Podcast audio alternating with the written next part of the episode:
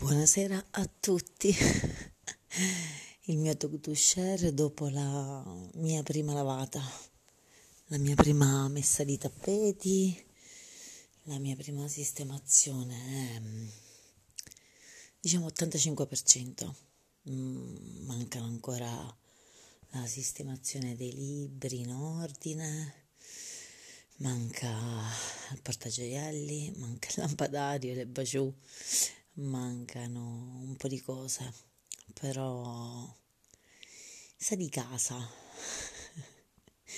sa di casa a portata mia, l'ho scelta io, ci, ci penso a volte eh, come sarebbe condividerla con un'altra persona. Non servirebbe ovviamente un altro armadio, necessariamente, e, però ci si potrebbe stare.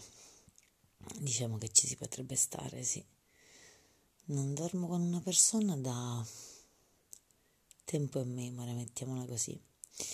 Però ah, mancano le tende, manca la piletta, manca tutta la zona del bagno di giù.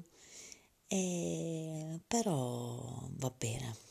Però non credevo di potercela fare, invece ce l'ho fatta. Non credevo di poter essere soddisfatta, invece lo sono, e non so chi ringraziare prima. E sì, anche nelle situazioni poco piacevoli, nelle situazioni di stress, nelle situazioni impegnative.